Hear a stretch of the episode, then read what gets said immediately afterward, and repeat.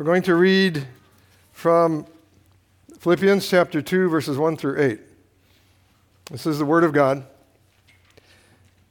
Therefore, if there is any consolation in Christ, if any comfort of love, if any fellowship of the Spirit, if any affection and mercy, fulfill my joy by being like minded, having the same love, being of one accord, of one mind. Let nothing be done through selfish ambition or conceit, but in lowliness of mind, let each esteem others better than himself. Let each of you look out not only for his own interests, but also for the interests of others. Let this mind be in you, which was also in Christ Jesus, who, being in the form of God, did not consider it robbery to be equal with God, but made himself of no reputation, taking the form of a bondservant and coming in the likeness of men. And being found in appearance as a man, he humbled himself and became obedient to the point of death, even the death of the cross. Lord, we bow before you. We thank you that you went to the cross for us, that we might now understand your word and that we can pray that we would have the mind of Christ. Lord, we rejoice in your word and we pray that we'd be teachable, that you'd be pleased in our thoughts and we commit our hearts to you in Jesus' name. Amen. I think it was at the end of November when Michael preached uh, the sermon from Romans 1, and the title of that was A Servant of Jesus Christ. and about that time, Phil and I were uh, talking. We kind of made a short list of uh, topics that we thought would be a blessing to the congregation. Last year, of course, it was on the Great Commission and how to follow through on that. And it's interesting, one of those, one of the ones on the top of the list was servanthood. And after Michael preached, we thought, I think we need to uh, go forward on servanthood. And so, as Phil mentioned, that will be the focus of the year uh, in our shepherding meetings and some of our sermons. And we decided to, um, you know, servanthood basically means that uh, these are the good works that we can do by the example and the power of the Lord Jesus to those inside and outside the church. As Phil mentioned, there's the vertical and the horizontal aspect. And we'll be talking uh, at various times on both of those. And in the book that we gave, uh, well, half of you received, half of you received last week, the other half will maybe get it next week. And it's called Servanthood as Worship. Servanthood as Worship. And the subtitle is The Privilege of Life in a Local Church the privilege of life in a local church. And Pastor Nate Palmer, he said, uh, biblical servanthood is a response to a holy God's forgiveness of our sins. Serving God as a grateful response to the gospel is the calling of every Christian. And we will begin by looking at one of the major characteristics today of godly and effective servants, uh, if not the major characteristic of them. Uh, I asked a number of folks over the last three weeks, uh, you know, as you, as you think of the most necessary quality of a servant or a biblical servant, what would you say? Almost all of them said humility. Humility. And so we were focusing on humility as a prime characteristic of godly servants. Lorne Sanny, he was the second pres- uh, president of the Navigators back when Cherry and I first uh, were involved in Navigators. He was the president because Dawson Trotman, who started the Navigators during World War II, drowned in holding up a young man in, uh, so that he wouldn't drown. And so, but Lorne Sanny served in, with the Navigators for many years, and he gave many. Turns out, I looked online. He gave many um, sermons on servanthood. I've not listened to many of them, but I will probably do so. But a businessman, it says, once came up to him and asked him, Well, how can I know uh, when, I've ha- when I have a servant like attitude? And he said, By how you act when you are treated like one. Now, believers in general, I believe, want to be considered as servants of the Lord. We know we're called, as I just said, we are called to be servants of the Lord Jesus. But there are times, I'm sure, that we really are uncomfortable being treated like one. But that does occur. And there's another um, line that I found, and I can't find to, who to whom uh, to attribute it to because it's attributed to many people, um, like Spurgeon and Moody and many others. So here it is There is no limit to the good that a man can do if he doesn't care who gets the credit. I think that's true. Whoever said that. And so I'll keep saying that. There is no limit to the good a man can do if he doesn't care who gets the credit. And for a believer in the Lord Jesus, a, who is a servant of the Lord Jesus, all glory and praise, of course, should go to the one who humbled himself. He is our example of that. He humbled himself for us, who made it possible for us to even know what is humble service or know what is humility. We would have no clue. And our service should not be limited, of course, by uh, a lack of being praised for our servanthood, uh, or even if we go unnoticed. It is completely unnoticed by all except the servant king. He will notice. Colossians 3, Paul said this, and he was talking to slaves. He said, Bond servants, obey. He's commanding them, bond servants, you who are enslaved to work for someone else, obey in all things your masters according to the flesh, not with eye service as men pleasers, but in sincerity of heart, fearing God. And then he said, Whatever you do, do it heartily as to the Lord and not to men. Yes, they had to work for men, but do it as unto him, not to men, knowing that from the Lord you will receive the reward of your inheritance. For you serve the Lord Christ. He's saying that to slaves. You are a slave to the Lord Jesus primarily. So are we.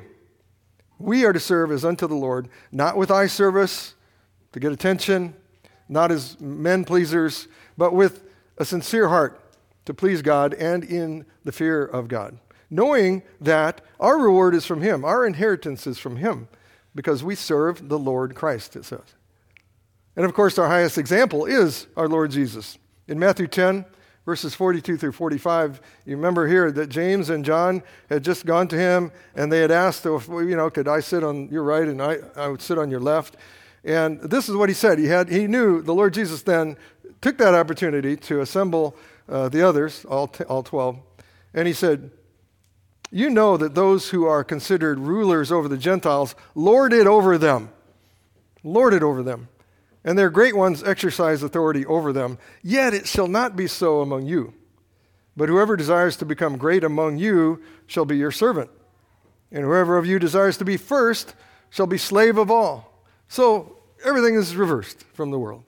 The slave is first, with the heart of uh, serving. For even the Son of Man did not come to be served, but to serve and to give his life as a ransom for many. He is our model.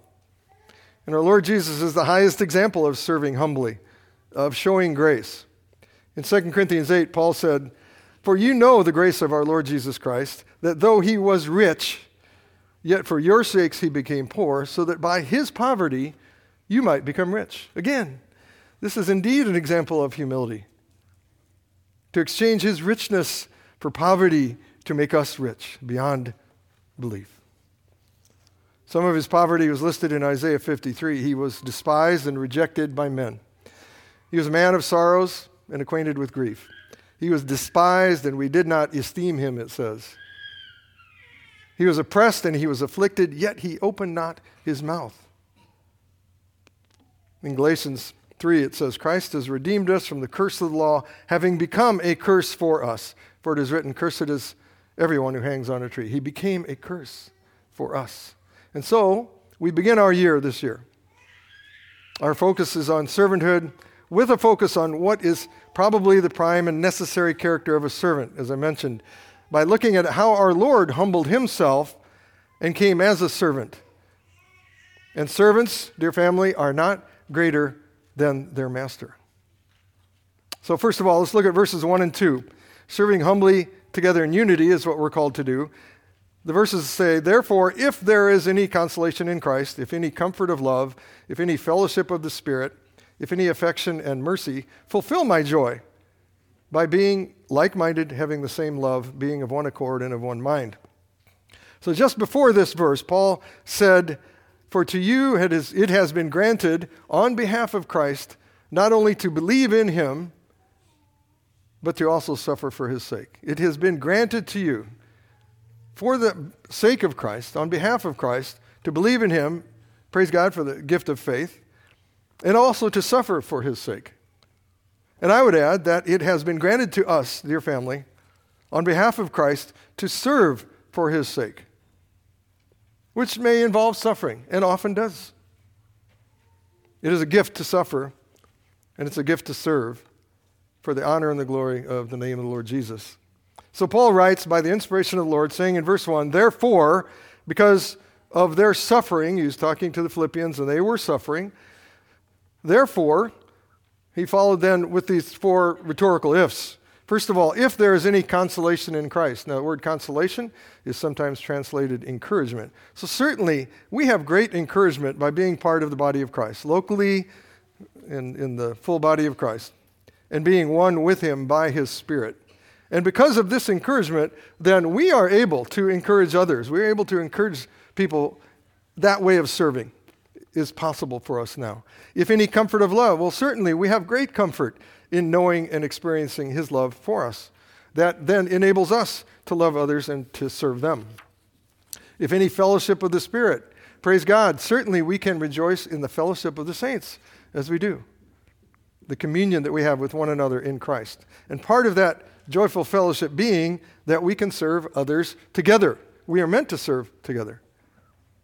If any affection and mercy, certainly we know the kindness and mercy of the Lord Jesus to us, so that we can then be loving and merciful to others who need us uh, to serve. And because these are all true and these are all certain, Paul asked the saints in Philippi, he said, to uh, fulfill my joy. He wanted his joy fulfilled.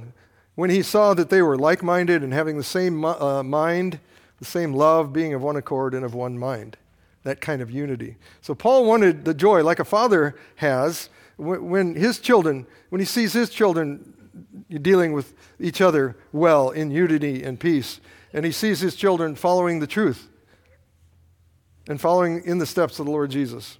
And in this case, we will see in his humility as a servant, in the humility of the Lord Jesus. So Paul wanted the joy of seeing the saints in Philippi uh, being like minded, like minded. To, in other words, to think with the same uh, main goals, main purpose in life. And we saw that about four weeks ago. It is to glorify God and to enjoy Him forever, and to enjoy Him together. And we should be like minded with each other because we have the mind of Christ, which is way beyond being like minded in just you know, certain views that we have liberty to behold. You know, we have differences. Okay, you can do that. Okay, I can be like minded. Um, but way beyond that because it's focused on the Lord Jesus. And to have the same love, it says here. And we will see later that we are to be like minded and lowly minded, both. We're to be like minded with each other, when we're to be lowly minded, which means humble. In other words, to have a mind to serve other people in humility. And to have the same love, Paul said. A shared love for the Lord Jesus, which enables us to love others so that those who don't know the Lord will observe us as how we interact. And they'll say, oh, this is what disciples of Jesus are like. And may they, may, may they say, wow, they love each other and they serve each other in a way that must be how Jesus loves them. That's why they do this. May it be so here. May they see us living like that, loving like that, and serving like that. Paul wanted the joy of seeing the saints uh, being of one accord, of one mind. In other words, in agreement with the same heart to love and to serve. And to spend much more time loving and serving than disagreeing or uh, thinking about ourselves or going our own way, even as a body, not only individually, but as a body here. We are to keep the unity of the Spirit in the bond of peace. Now, earlier, Paul said in chapter 1, verse 27, he said that he hoped to hear about them that they were standing fast in one spirit with one mind striving for the faith of the gospel. One mind striving for the faith of the gospel. We prayed that last year as we were uh, uh, thinking of the Great Commission, that we would strive that way. And that section in chapter 1 is uh, referring mostly to striving together in times of suffering, but also would apply to striving together in serving one another and serving outside of this body serving one another here as we already do, and we want to do even more, and serving other believers, other uh, brothers and sisters out outside of this body. And that's one of the reasons we have worked uh, to connect. And praise God, we have been able to connect with four churches specifically uh, here in Omaha, like minded churches. And we pray for them regularly. That's why we, we want to connect with them. We want to be uh, encouraging them and serving them. And then serving those outside of the body that, who do not know the Lord Jesus. And that is primarily still by proclaiming the gospel. It is a means of service, of course, as a reason why we serve. It's to proclaim Him, because our Lord came to serve by sacrificing Himself, by being a ransom for many. He was, and His was, the ultimate loving service. Galatians 6 tells us this let, let us not grow weary while doing good or while serving. For in due season we shall reap if we do not lose heart. Therefore, as we have opportunity, let us do good to all, especially to those who are of the household of faith. So we should do good to all that the Lord brings into our lives, into our sphere of influence, and to help those in need as we are able to and as we are gifted to, that the name of Jesus would be exalted by them, from them. And we can serve, of course, in many practical ways, and we do here, to each other and outside. And there are many needs. There are many, everyone we meet has, has needs that uh, probably need someone to help them with. So we can serve in these practical ways to those who do not know the Lord. But, dear family, that alone, without us sharing the hope of the gospel as we serve, uh, it, it may help them, and certainly we should still help them, but it may not relieve their spiritual and mental suffering, their eternal need. And that, again, is one reason uh, I so appreciate the Assure Women's Center, or a ministry like the Assure Women's Center. They serve in many practical ways, and we probably review some of their services that they do, many ways they serve, and many people, and by sharing the hope and power of the gospel. They don't leave that out, they can't leave that out. 1 John 3 tells us, the Apostle John tells us uh, to love not just in word or in tongue, but in deed and in truth, in both ways. They go together, word and deed. And what, a, what is wonderful about being in the body of Christ, and one of the many wonders of being in the body of Christ, is that we can serve in a unified way here, in the Spirit, as one body, made up of people with many gifts. And I think it's important for us to think about what this means uh, to serve together as one body, but we're really different. We have different ways to do that. This variety of ways to serve is one of the characteristics of the body of Christ, which is filled with unique individuals who can serve for the glory of God with no competition about differences, no comparison in how we serve. J.I. Packer said this this is a broader view of gifts, but he said the most significant gifts in the church's life in every era are ordinary natural abilities sanctified, sanctified by the Holy Spirit. And that we do have gifts uh, of the Spirit, I'll mention in just a minute. And this is such a contrast, is it not, with how the world relates in any organization. This kind of unity in serving joyfully with different gifts, with differences in a group. It can't be done well, and it can't be done for very long outside of the work of the Holy Spirit and the gifts of the Spirit. Two passages I'll just read, note very quickly Romans 12 and 1 Corinthians 12. Romans 12 says, For as we have many members in one body, but all the members do not have the same function, so we, being many, are one body in Christ and individually members of one another. Having then gifts differing according to the grace that is given to us, he said, Let us use them. Let us use them. Used in the context of the body of Christ. Now, I won't read the list in Romans 12, but just three that are related, maybe a little more to serving. First of all, if, if you have a gift of ministry, it says, Let us use it in our ministering. If you have the gift of giving, he who gives with liberality, it says, joy. He who shows mercy with cheerfulness. 1 Corinthians 12 has some similarities. There are diversities of gifts, but the same Spirit. There are differences of ministries, but the same Lord. There are diversities of activities, how those are done, but it is the same God who works all in all. And we should praise God for how God uses our the many differing gifts we have here. And then it says, But the manifestation of the Spirit is given to each one for the profit of all. For the profit of all. Praise God for this wonderful unity and that it, it's possible with our diversity of gifts. It is an indication of the grace of God on his people. In this book, In Servanthood as Worship, the author said, The Father created the world and planned salvation. The Son came to earth to redeem us. The Holy Spirit works to change us through sanctification. All three roles are necessary to carry out God's plan. Our relationships and forms of service can and should mirror this example of unity and diversity. Praise God. We can always learn as we look to the Trinity, look to the, the Godhead, how we are to serve with humility. 1 Thess 3, in 1 Thess 3, Paul prayed this May the Lord make you increase and abound in love to one another and to all. And we are praying this. We have been praying this for this congregation, that it would increase and abound in love. And as that occurs, we will be serving. And I pray that we will be unified as a serving church this year in an increasing way. I mean, motivated by the gospel and motivated by the love of Christ. May we increase and abound in love and service to all in humility. Looking at verses 3 and 4, then, we're to serve one another in humility. Let nothing be done through selfish ambition or conceit, but in lowliness of mind, let each esteem others better than himself.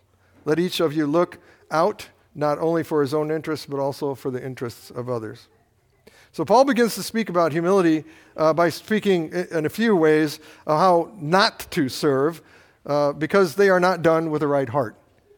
He said, Let nothing be done through selfish ambition or conceit as we're serving.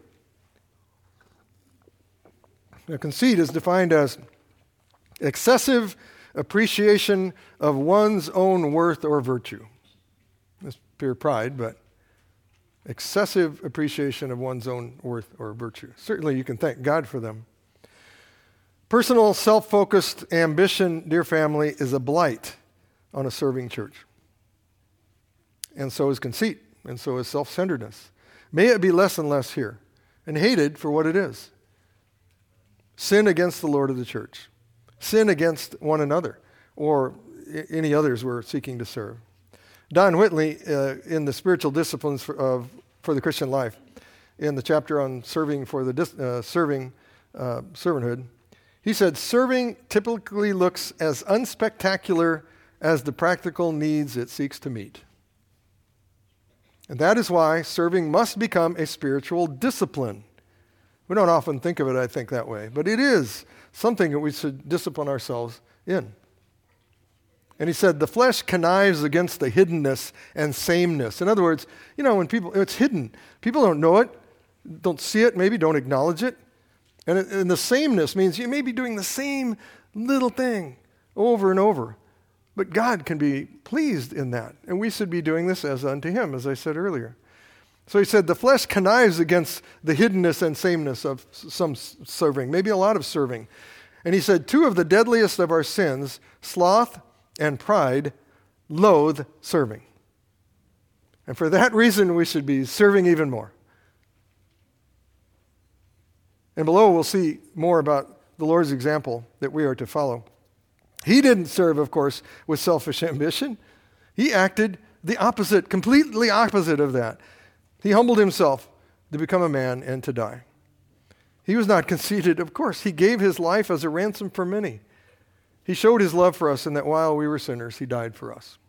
Paul David Tripp, in the book uh, called Lead, uh, that the officers have gone through, a number of people here have read that. And in the chapter on servants, he said, The call to servanthood is the tool that your Lord uses to free you from the discouraging and debilitating bondage to you.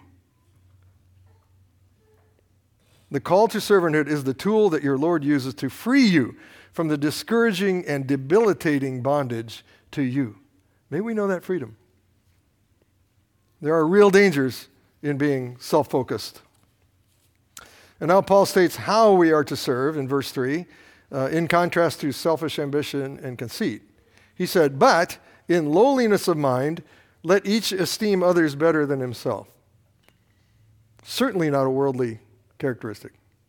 Matthew Henry said, We should be severe upon our own faults and charitable in our judgments of others.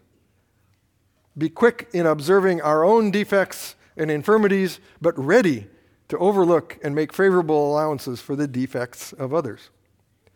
We must esteem the good which is in others above that which is in ourselves, for we best know our own unworthiness and imperfections. Indeed. Indeed. And those should humble us. The Lord described his heart uh, as gentle and lowly. Uh, remember last year, I believe it was, Matthew 11? He described himself. He said, I am gentle and lowly of heart. And he calls us to take his yoke in that same passage and learn from him. Learn what that means to be gentle and loving and sympathetic and lowly and humble. He was and is kind and meek and humble. Praise God, we can be yoked with him and learn from him what that means. So, this is the heart of the perfect servant that we are to imitate in action, and the heart that we should pray that we have in the Spirit.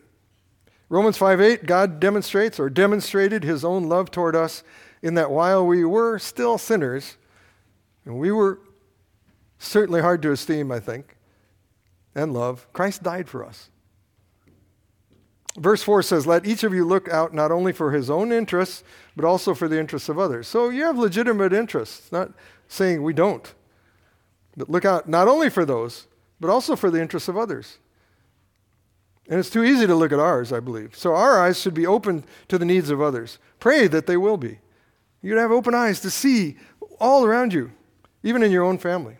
We should definitely not have eyes and thoughts only on ourselves or for our own desires and our own interests exclusively. Marriage, ask anybody who's married, marriage doesn't work that way.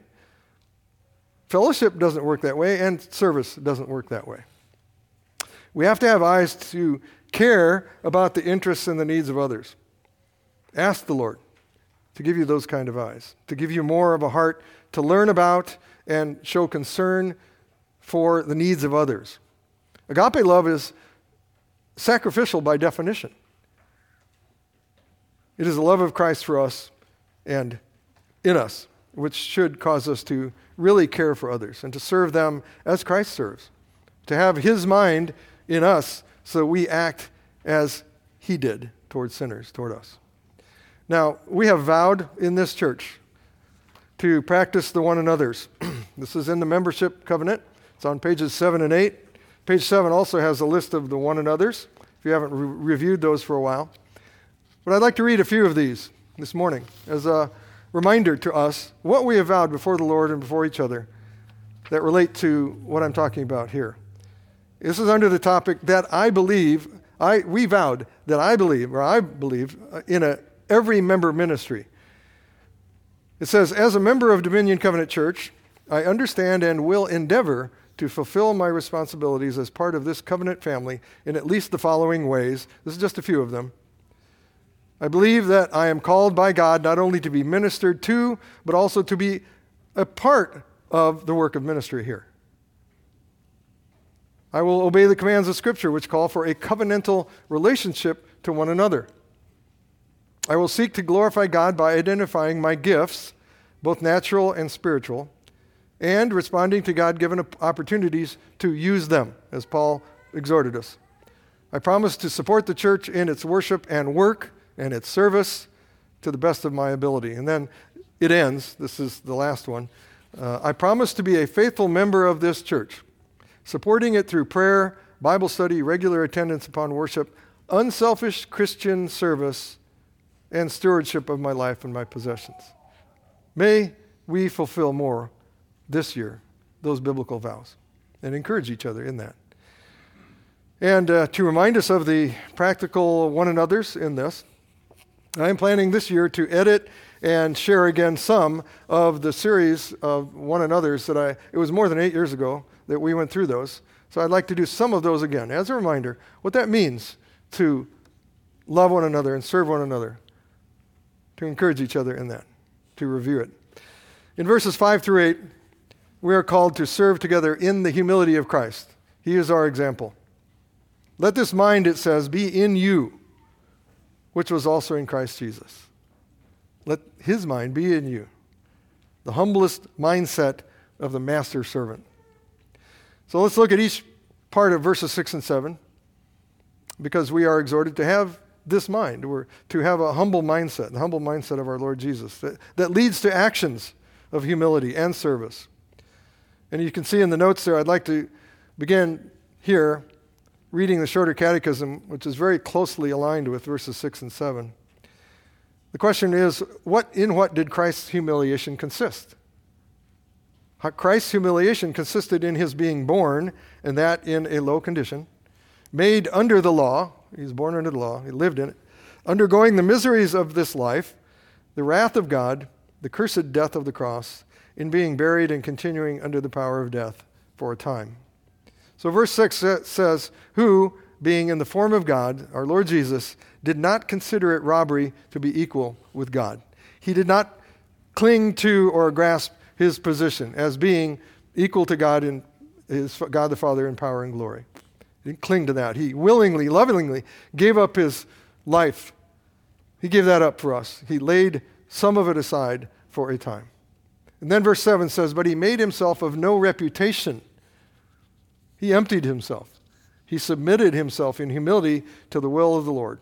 He gave up temporarily some of his divine privileges as a king, he was born as a common person. You all know that. And, and worked at a trade like many others did. A hard trade, I believe, probably physically, tiring. And then it said, taking the form of a bondservant. We just thought about that a minute ago. He became the suffering servant for the people of God. 2 Corinthians 4 tells us that we do not, we should not, preach ourselves when we are preaching of Christ, teaching, telling of Him. We do not preach ourselves, but Christ Jesus the Lord, and ourselves your bondservants for Jesus' sake.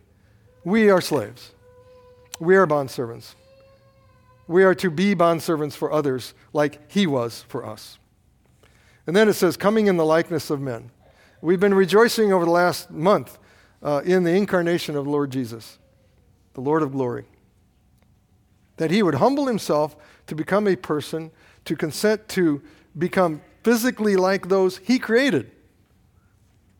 Hebrews 2 tells us, uh, in all things he had to be made he had to be made like his brethren that he might be a merciful and faithful high priest. And it goes on and says so he could make propitiation for our sins. He had to be made like us. He had to come like us.